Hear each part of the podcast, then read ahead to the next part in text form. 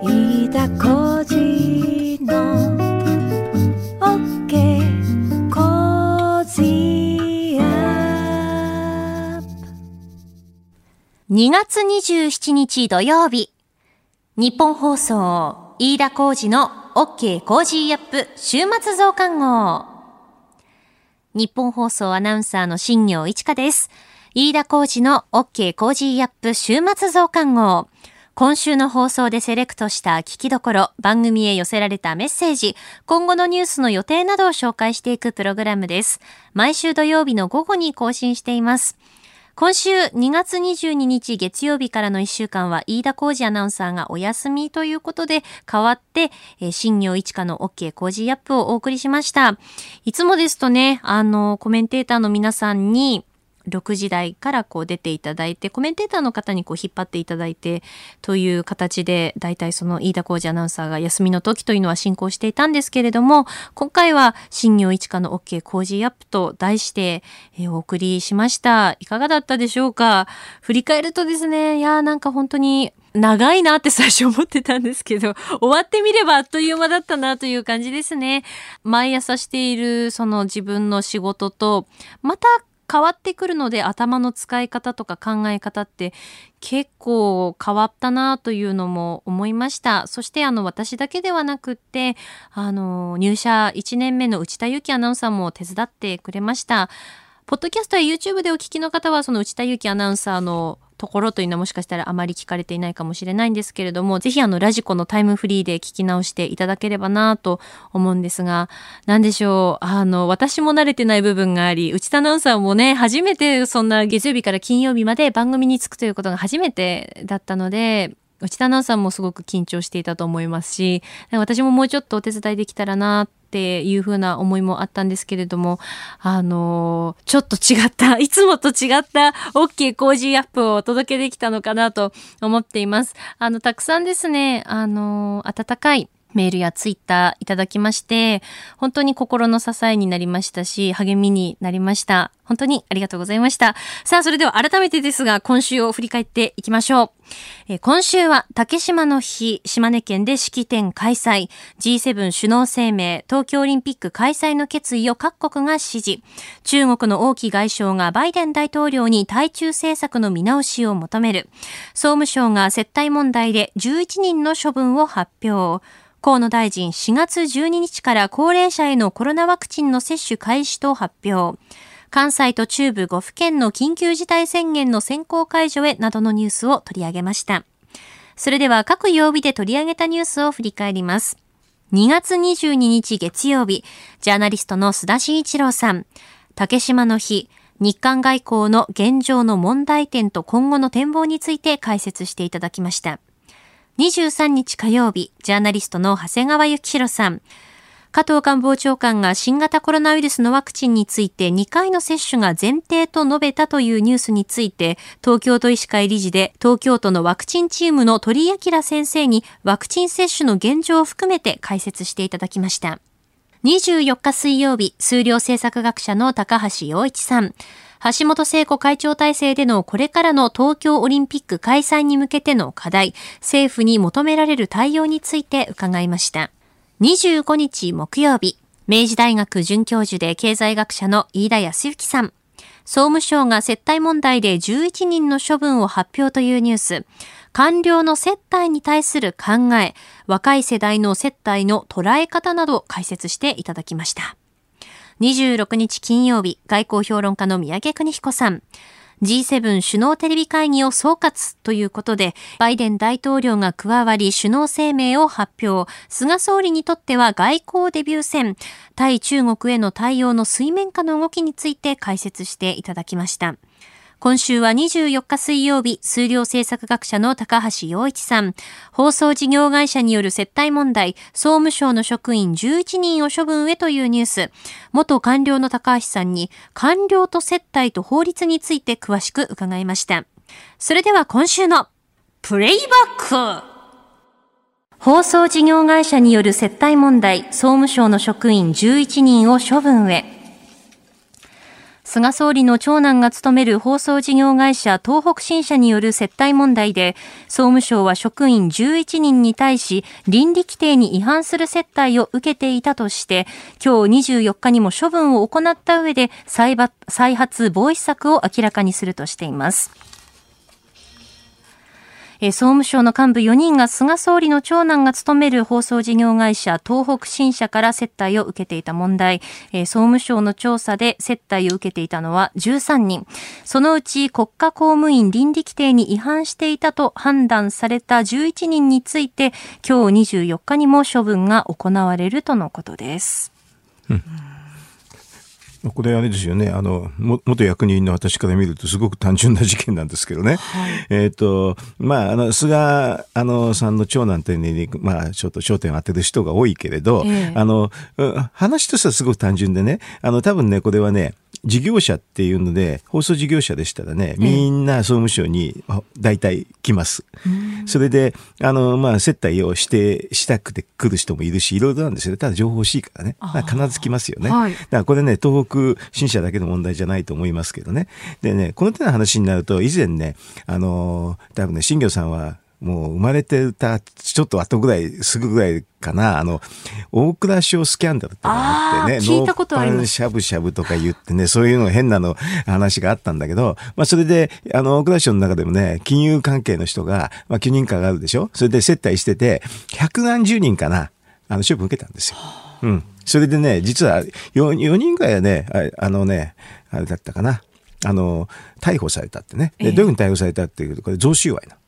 で贈収賄っていうのは実はねその時の相場でひゃくまんえん以上なんですよ。ひゃくまんえん以上ひゃくまんえん以上接待を受けると贈収賄になるって、うん、でそれそれ以下の人は実はならないっていう話だったんだけど、それじゃあまりひどいでしょっていうんで、その事件以降ね公務員の方でもその接待を受けたらダメっていうのを作ったのが倫理法なんですよ。これがねあのその大蔵省スキャンダルの後にすぐできた、うん、でそこでねもうポイントはあの大体ざっくり言うとこれ公務員の感覚からいくとねごせんえん以上のあの接待を受けたらいけないってごせんえん以上そうそう、うん、それでそれ以上の時にはどうするのって言って会食どうするのっていうとはっきり言ってね自腹なんです。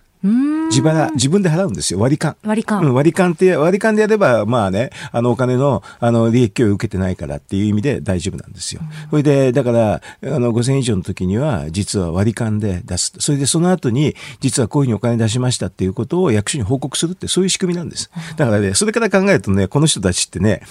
なんでそんな役人では誰でも知ってるようなルールだけどいや要するに怒ってもらっちゃったんでしょ、うん、そういうことですね。それが問題それだからこの相手がどうのこうのっていう以前に、はい、もうそのひゃくまん以上だとね多分ね贈収賄だから接待した方も捕まるんですよ、ええ、あのお金を出した方もね、はい、それ以下だとそれは普通の商業ベースの話なんで捕まんなくて公務員の方だけが、まあ、ごせん以上だったら自腹でやれってそれだけの話なんです、うん、でその時にごせん以上の話だと思います。ひゃくまんえんいってないですよこれはね。一番すごい人だってあのななまんえんでしょ。そうですね。でこの人ななまんえんはなんか贈収賄に当たるかどうかなんて議論するってけどななまんえんじゃいかないと思います。すごい、うん、だからそうすると要するに自腹を切らなかったっていう非常にせこい話です。ああなるほど、うん、せこい話で自腹を切ればいい。あの私なんか官邸にいた時にねやっぱりこういうふうになっちゃいけないっていうんで、ええ、実はねあのちょっとお手当をもらってねこれで現金をもらって現金でこれでいざという時には自腹で払えとへという制度でしてだから私から思うとこれ自腹をしなかったってすごいせこい話だなってはっきり言うとさんまんえんとかそんなレベルでしょ、うん、それ自腹払自腹をしないっていうのはもう、もう信じられないです。で、そういうんで嫌だったら会わなきゃいいだけなんです。はい、ああ、なるほど。自腹払うの嫌だったら会わなきゃいいって非常に、非常に単純ですよ。だから、あの、これいろんな、なんか問題だ問題だって言うんだけど、にじゅうねんぐらい前のそういうふうな大蔵省スキャンダルを、まあ、知ってる人から見たら、なんで自腹払わないの？自腹でやんなかったのって、せこいなーっていう感じ。さて、この後はこれからのいっしゅうかんのニュースの予定やニュースに関してのメッセージご意見を紹介します。飯田浩司の OK! Cozy up! 日本放送アナウンサーの新業一華がお送りしている飯田浩司の OK! Cozy up! 週末増刊号。番組に寄せられたメッセージを紹介します。今週はですね、ろくじ台に逆境に負けない現場の声聞かせてくださいと題して特集をお届けしました。コロナ禍でのダメージを受けた各業界団体の団体の現状や取り組みについて紹介したんですけれども、まあ、例えばですね、えー、パラパワーリフティングでも無観客での大会の開催についてですとか、えー、農業の現状、そしてお花の業界についてなどなど、えー、お伝えしたんですけれども、たくさんの感想もいただきました。本当にありがとうございます。ちょっと紹介しますね。えー、東京にお住まいのよんじゅう代の男性の方からです。木曜日に取り上げたお花の業界について、私は花の卸売市場に勤めているものですが、木曜日は我が業界を取り上げていただきましてありがとうございました。突然のことでびっくりしました。声の出演で出てこられた農水省の千葉さんとも一緒にお仕事したことがあり、懐かしかったです。園芸鉢花は巣ごもり需要で好調なんですが、切り花はイベント頼りなので依然として低迷しております。そんな中で家庭需要が増えていて嬉しいことではあります。コロナ禍が明けた後に期待して、もう少し頑張ろうと思います。季節ごとにお花屋さんのラインナップも変わってきますので、今後もよろしくお願いしますといただきました。ありがとうございます。えー、木曜日はですね、お花の業界についてお届けしました。去年は特に新型コロナウイルスの影響で、えー、卒業式ですとか入学式、そして歓送迎会、お葬式、結婚式、まあいろいろなね、そういったお花を使う行事ごとというのが、あの開きにくい、行いにくい状況だったんですよね。で、それが影響してお花の業界でも特にあのそういったですね、イベントごとで使われるお花というのが需要が落ち込んでしまって廃棄せざるを得ない状況があったということについてお伝えしました。ただ一方でですね、私もお花屋さん行ってきたんですけれども、その自宅でお仕事をする人が増えて、癒しにお花を買ってみようという人もね、ちょっとずつ増えているということだったので、あのメールね、いただきましたけれども、季節ごとに本当にね、お花のラインナップ変わって、それをこう見ているだけでも楽しいんですけれども、部屋に飾ってあの楽しんでいきたいなと思っております。私は先日ですね、あのピンク色のスイートピーと、えー、フリージアの花を買いました。まだフリージアはちょっとこうつぼみがいくつかついているので、これから咲くのが本当に楽しみです。えー、続いてはですね、金曜日に紹介しました エーアイ 視覚支援デバイス OrCam MyEye ツーについて、こちらふたつメールいただいてるんですね。ありがとうございます。えー、東京都品川区にお住まいのろくじゅう代の男性の方からです。私は視覚障害者です。えー、エーアイ 視覚支援デバイス OrCam MyEye ツーの体験会に先日行ってきました。確かに素晴らしい技術と感嘆しましたが、まだ発展途上のものとも感じました。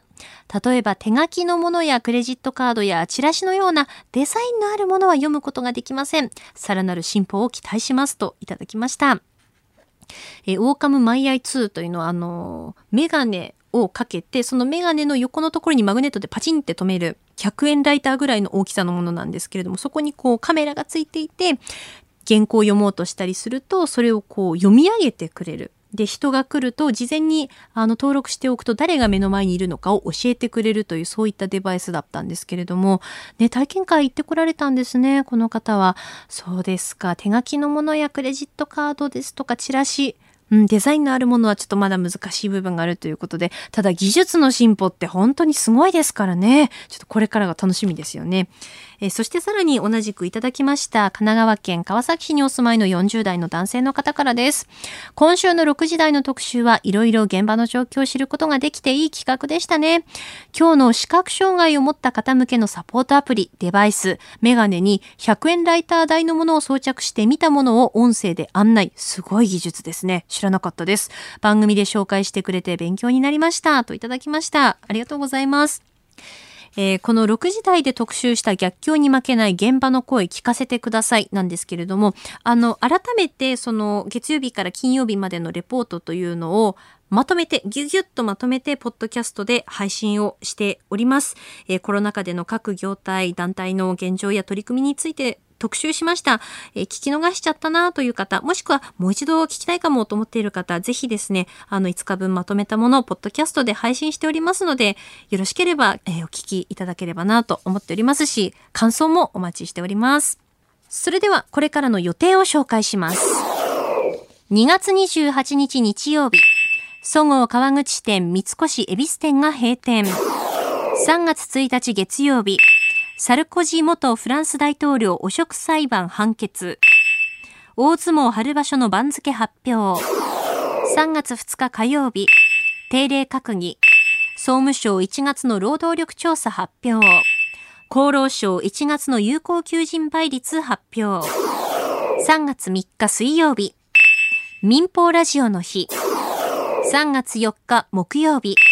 内閣府にがつの消費動向調査発表。千葉県知事選告示。千葉県野田市の自宅で栗原美也ちゃんを虐待死させたとして父の雄一郎被告への控訴審判決。さんがついつか金曜日、定例閣議。小池知事定例会見。中国全国人民代表大会。さんがつむいか土曜日、三陸沿岸道路気仙沼インターチェンジから唐桑インターチェンジが開通。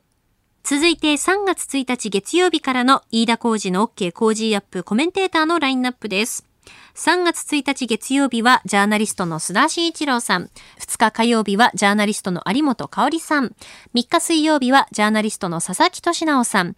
よっか木曜日は朝日新聞編集委員元北京ワシントン特派員峰村健二さん、いつか金曜日ソシエテジェネラル証券経済分析担当相田拓司さん。えー、さてさんがつついたち月曜日からのコージーアップはリフレッシュした飯田浩二アナウンサー帰ってきますよ。帰ってきた飯田浩二、あなたと一緒に作るニュース番組、日本放送飯田浩二の OK コージーアップ、平日月曜日から金曜日朝ろくじからはちじまでの生放送でお届けしています。ぜひ エフエム 放送 エーエム 放送はもちろんですが、ラジコやラジコのタイムフリーでもお楽しみください。